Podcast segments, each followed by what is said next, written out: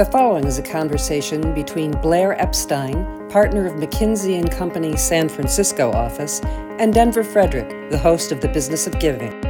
This is Denver Frederick, the host of The Business of Giving, and now the author of a book of the same name. It's titled The Business of Giving New Best Practices for Nonprofit and Philanthropic Leaders in an Uncertain World. It's a compilation of the best insights from nonprofit CEOs and thought leaders who have appeared on the show.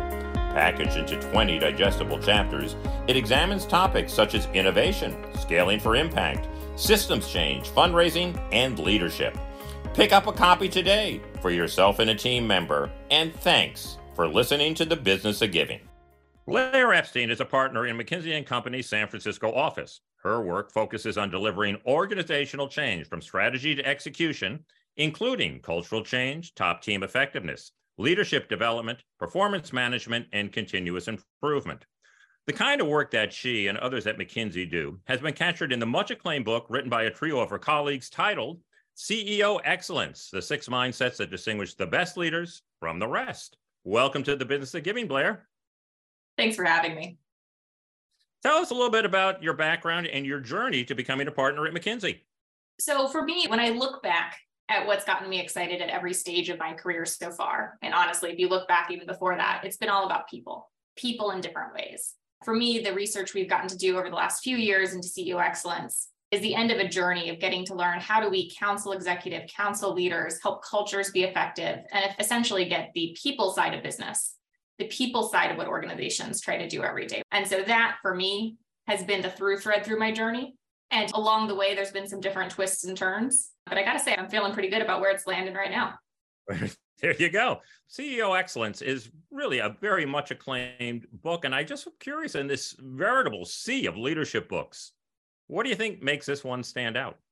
So, as we've gone out and we've talked to at this point hundreds of people about it, a couple of themes keep coming up when people tell us why they enjoy the book, why they find it so helpful. The first is in keeping with the way that McKinsey approaches most things. There's real rigor and real analysis behind it. We did real work to filter through thousands of executives to understand who truly were the ones who outperformed and use that as our jumping off point.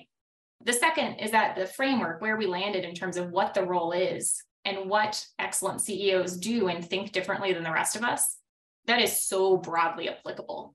I've had people in any number of roles in any number of sectors, including the nonprofit, government agency roles, find themselves in the lessons in the book. And then last but certainly not least is it's full of stories. People yeah. love the stories, love the chance to feel like you're getting a master class from nearly 70 of these exceptional leaders. And I gotta say, I think that last one is the biggest one. I agree with you. There's a little voyeurism going on when you're kind of getting inside their brains and inside their organizations. And so many books just put those things in generalities. But when you identify the individual and the organization, it just has more credence than it otherwise might if you had just sort of put them all together and said, most CEOs, these are individual people. Let's talk about a couple of the points in the books. And one that you have worked on a lot and written about has been the one firm way of working. And I think everybody understands that's a beneficial way to go, but it's not that easy to do when everybody's got their own parochial interests. I know McKinsey was built that way, but most organizations have not been. What are the keys to making that transition to a one firm organization? Yeah. And if I back up and put this in the context of what executives, what CEOs are dealing with, this is one of the kind of big six parts of what the role is. These leaders are expected to set the direction, align the organization to execute on it, which is what we're talking about here, mobilize through their leaders, engage boards and stakeholders, manage their own personal effectiveness. That's a lot to have on your plate. Mm-hmm. And importantly, no executive can do it alone, which is why this organizational piece, the talent, the culture, the organizational structures are so important. And there's a reason why we, the lesson, the mindset we took away from high performing CEOs is that they find ways to treat the soft stuff as the hard stuff which in our case was a bit of a play. First, they treat it with enormous rigor and discipline. Mm-hmm. And the second is just the acknowledgement that this really is hard. Things like, as you said, building a one firm way of working and way of being is enormously difficult. And so, what we find when executives have a strategy and a vision that requires that kind of integration, this is not something they get to on a best efforts basis. They make an enormously concerted push to create an org structure with intentional interdependencies that makes a one firm way of working the easy path, the path of least resistance. They make sure that the way people are incentivized and structured and the way that they're encouraged to act, again, is consistent with that one firm way of working. They explain very clearly and build conviction in why it is that this matters. And what you then see at the end of the day, and what we found in our research, is that firms that do have that level of cultural cohesion outperform. And so it does pay off at the end, but it takes all of these things that may sound simple when I list them out, but are so difficult in practice to get there. Yeah, and there are also things that none of them ever learned in school. Business schools are not teaching about the soft stuff. They are beginning to now, but I think a lot of the people at the top spots were not there when they started. You talked about people, and I work with a lot of nonprofit organizations, and I got to tell you, Blair, sometimes I'm befuddled why some people are in certain jobs and not in others. And one of your skill sets is really trying to get the right people into the right place for a good fit. What are some of the things you look for in bringing that about? Yeah. So the first is this is again this idea of treating the soft stuff like the hard stuff. The first mindset you've got to bring to this is that you are going to bring real rigor to thinking about the process. And that rigor actually begins with figuring out which roles you're going to take this kind of look at. I would say that the traditional way of doing this, the way I see most folks that I work with start at is thinking, well, I'm going to think with this level of rigor about my direct reports, about the most senior leaders in the organization. The trick is that that's only part of the answer. Where we see exceptional leaders go is that they work strategy back. They ask themselves, what are the roles, regardless of where they sit in the hierarchy, mm-hmm. that are going to be most important in delivering my vision, in delivering my strategy? And then that's the basket of roles, right? The critical couple of percent of people in their organization that they're going to treat their roles with this level of rigor. What they then do is they are very disciplined about saying, what is it that I need this role to do? What are the critical missions that whoever is in this role needs to do? Based on that, what do I need to see from a capability, from a mindset perspective? And only then are you really in a position to say, do I have the right person? Who would be the right person? And what's my plan yeah. to act based on my insights there? Yeah. So they start with the end and then start working back as to who would be the person that they need to fill that objective. And as with so many things, when you say that out loud, it feels obvious. It doesn't feel like rocket science, but it really is challenging. There is a reason why leaders aren't already doing this today. And often it's because they are so busy. They are so busy that the urgent is crowding out the important. Sure. And what I find leaders often miss is that if they got this right, they would have so much more leverage. They would be a force multiplier. And it would actually not just make their lives easier in the end, but unlock the potential of the organization yeah. to a really significant degree. Yeah, I think we're all thinking about what's the next thing we have to do. And it's that exactly. next step. And you're not thinking nine steps down the road and working backwards. You're thinking about mm-hmm. what has to be done.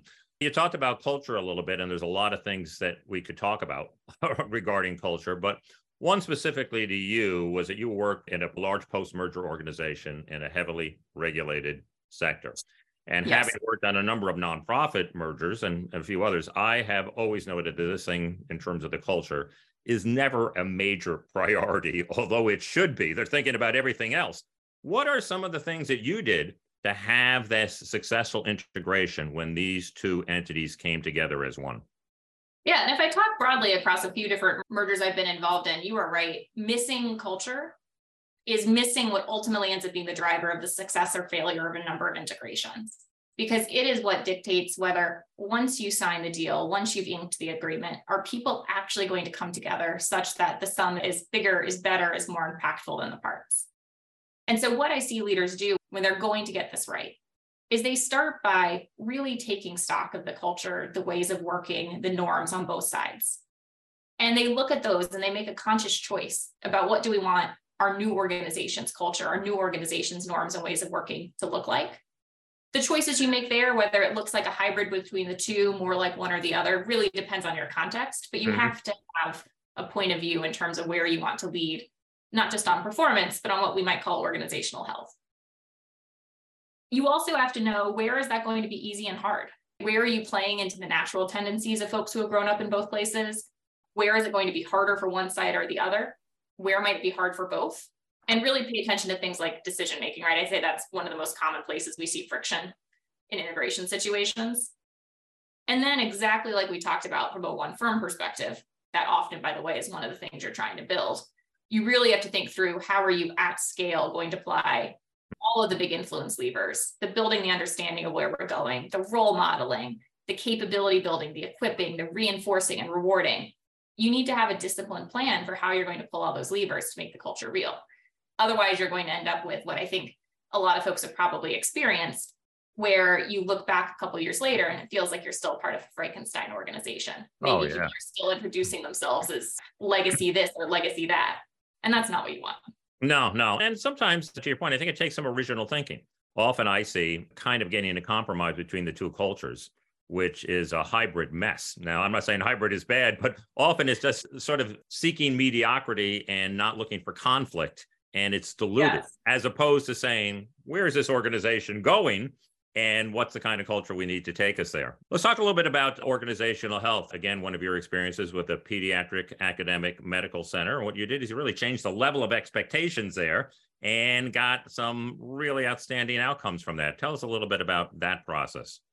Yeah. So one of the things that I think is most interesting here. Well, actually, let me pause for a second. Let me start with I mentioned before, you just mentioned the idea of organizational health. Yeah. Which may or may not make sense to folks who are listening. And so the way that we think about that is on the one hand, you have performance. This, to your point earlier, is what classic business school education, classic management training focuses on. What are we making it? How are we making it? How are we doing it better? How are we having more impact in the world? And there's a long history of folks being very disciplined about setting their strategy, understanding how they're measuring it, build the portfolio initiatives right to execute there.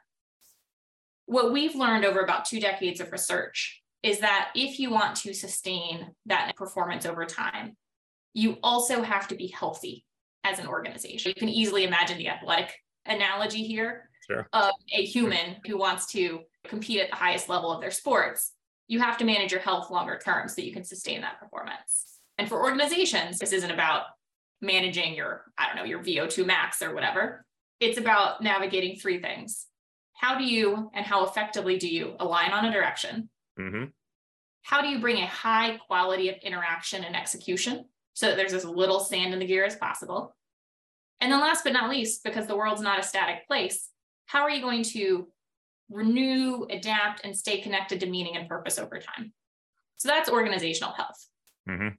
What we found in this particular context was the organization was actually fairly healthy. But what got us here wasn't going to get us there. They were setting even more bold aspirations for the future. And so needed to go from, in a way, great but to greater still. An example of that, as you might imagine, in an institution like this, one of their core strengths is just how mission driven mm-hmm. their people are. And that shows up throughout the different aspects of their organizational health. And folks really approached their work from the lens of we will do anything we will do everything for the mission because it is that important. And that, in a lot of ways, gave people an immense sense of personal ownership. They would run through brick walls to make the right thing happen. But it also had some real unintended consequences. If you play that through to its logical extreme, you can imagine, and this happened to them, it makes it very hard to have strategic clarity. It makes it mm-hmm. very hard to prioritize. It contributes to burnout. Yep. And so for them, one of the things they had to work on was reframing this mindset of do everything all the time for the mission, which, by the way, is something that good, competent, well intended people would believe. That had to be reframed to being about focusing for mm-hmm. even more impact. And so that's where this work often starts is understanding the baseline, figuring out what are these unlocks, and then doing the real work to make them happen. And in this case, one of the most powerful experiences for me personally was the work we did with the top thousand or so leaders to help them really explore these mindsets for themselves, understand what needed to change, build some of their capabilities. And for me, it was a real privilege to be a part of what, for a number of folks, was a transformative experience. Yeah, yeah. I'm pretty Sounds that, that way. Yeah, I find sometimes, Blair, in mission oriented organizations, too much emphasis is put on how much you care and mm-hmm. how effective you are. And as you look at performance management, if somebody really, really cares, well, we got to keep them around. I mean, they care. And that's a big, big part of it, but it's not the entire story.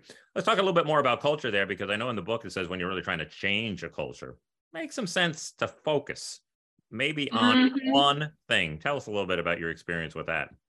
Yeah. And I think this is where the role of the CEO in so many ways is to be the ultimate integrator. Satya Nadella had a great quote about how part of why the role is so hard, is so lonely, is that there's an information asymmetry problem. No mm-hmm. one else sees what you see. And part of what that role makes incumbent upon you is you are the ultimate integrator and the ultimate simplifier.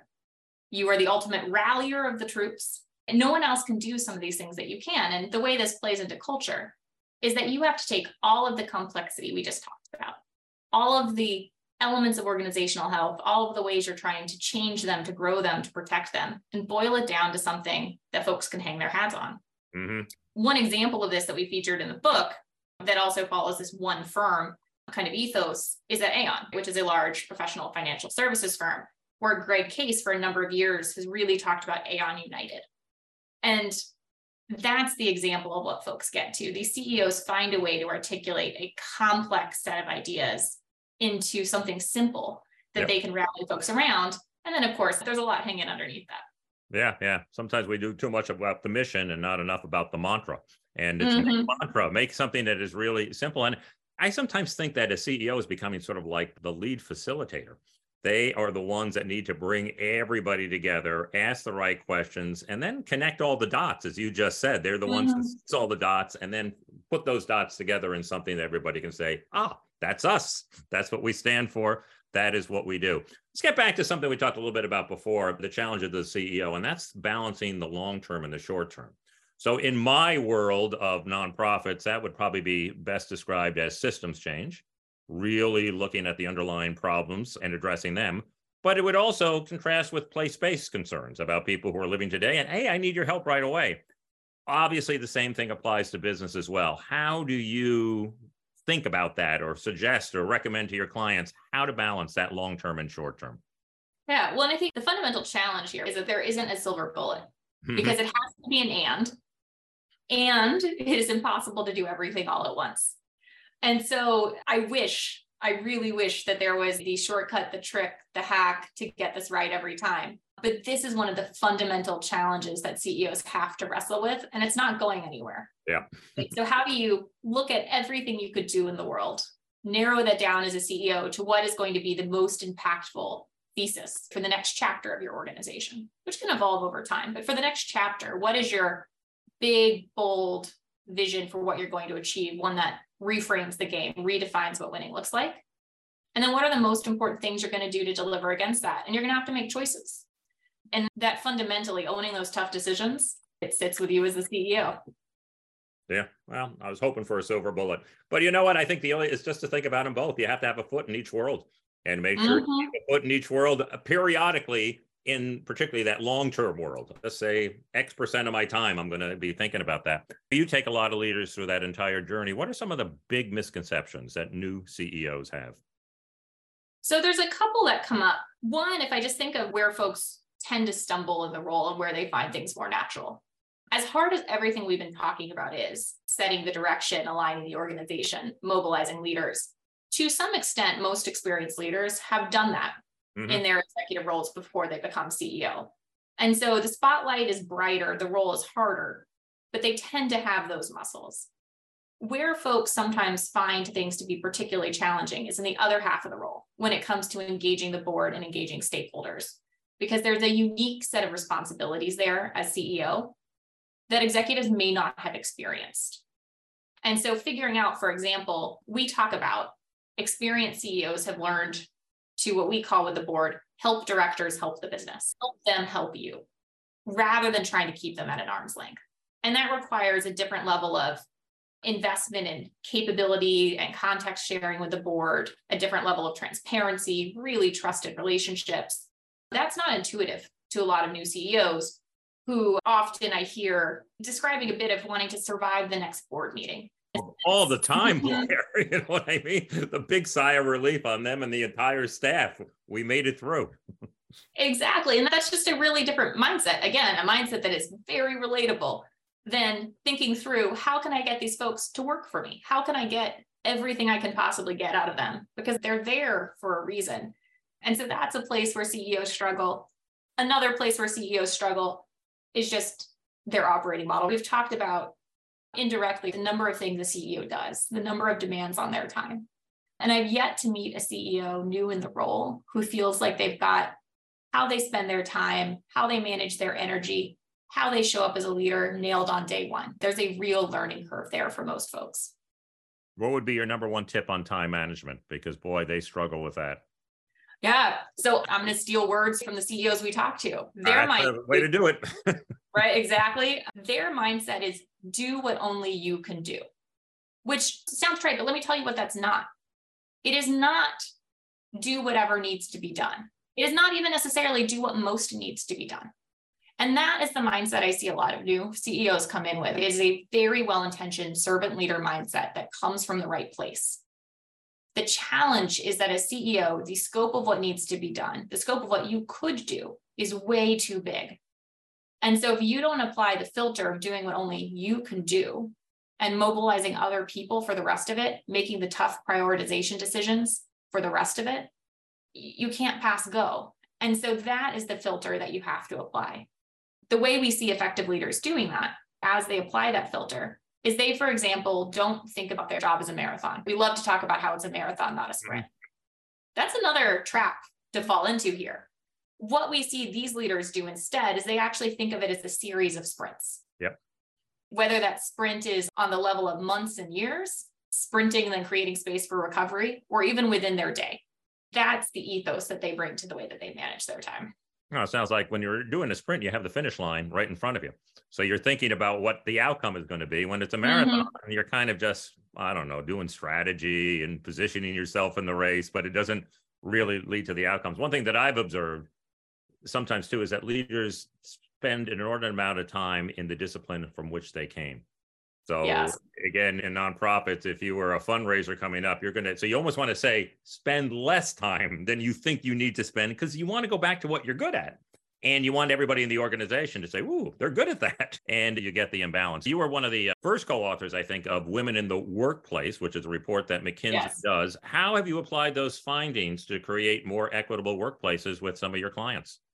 Yeah. So first of all, I would say this body of research has been another real privilege to be a part of. We do it mm-hmm. in, in partnership with leanin.org Foundation. And one of the findings from that research that has stuck with me most, that has consistently come up in our research year after year, is this idea of a broken rung. That in many workplaces in corporate America at large, we've actually gotten much better about bringing in a more balanced workforce at the entry level still room to go, but actually pretty good on most dimensions there. Where we see, though, is a precipitous drop off in most contexts into the managerial ranks. There's this broken rung climbing up the ladder into your first leadership role. And that continues to be exacerbated as you get more senior. And two things I take away from that. One is that it's frustrating. We've made progress and yet it's not showing up. But the other lens is actually a lot of optimism. We can help women, we can help people from different underrepresented backgrounds become managers today. This isn't something that we need to allow someone's career to play out for decades. This is pretty early on in someone's trajectory. And so I love, in addition to helping to do all the basics of making sure folks understand their baseline, have the right holistic strategy, I personally take a lot of energy when we're getting to shape folks' careers from the start because this broken rung concept to me is one that really stands out. Sounds more like a sprint than a marathon, you know? Uh, there we go. there you go. Let's talk a little bit about that because you do love to take and counsel leaders through their careers and the mm-hmm. journeys that they take. What advice would you have for a young executive? Perhaps one, maybe perhaps a woman with the aspirations of one day being a CEO and leading a company or an organization. Yeah. So I think the first is take advantage of whatever resources you have, it could be books like ours, it could be talking to folks in your network and just understand what the job looks like.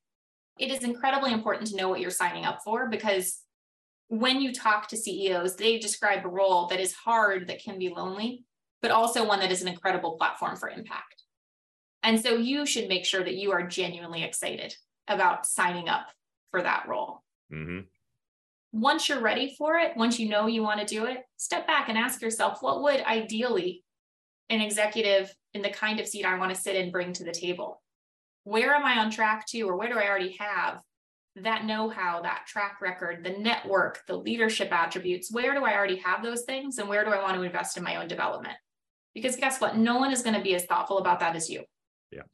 And so do that thinking for yourself. Of course, take advantage of development opportunities that are offered to you, but author your own journey. And as you go through all of this, I do think, particularly this point on do what only you can do, is something that women in particular, anecdotally based on my experience, could carry earlier into their careers and really unlock some capacity for themselves as leaders. Yeah, they're fixers. They see something, they mm-hmm. fix it. And sometimes that is not the best route to go if well, you're, you know. And I should say that I am wildly projecting as someone who could use a little work on that one myself.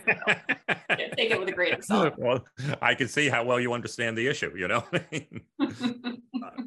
finally, Blair, you have worked in the public and social sector practice in the Washington, D.C. office. What are some of your observations between what you've seen between the business sector and the nonprofit sector, particularly when it comes to leadership, the kind of skills, the kind of mindsets you have to have in the nonprofit sector compared to business in order to be successful? Yeah. One of the things that I really appreciate about the public sector and the nonprofit sector is that I think we're way ahead of being able to do what now all leaders have really started focusing on the last few years, which is to make it about more than money, to understand and to articulate the deeper purpose behind what we all do, to make sure that what we are doing at work is truly consistent with that and to use it as a way to make sure that you've got folks who are truly engaged and on board with what you're trying to get done. That to me is something where the public and the nonprofit sectors should be the ones teaching the master class. It is so second nature that I think it's underappreciated just how hmm. good you are at that. Yeah.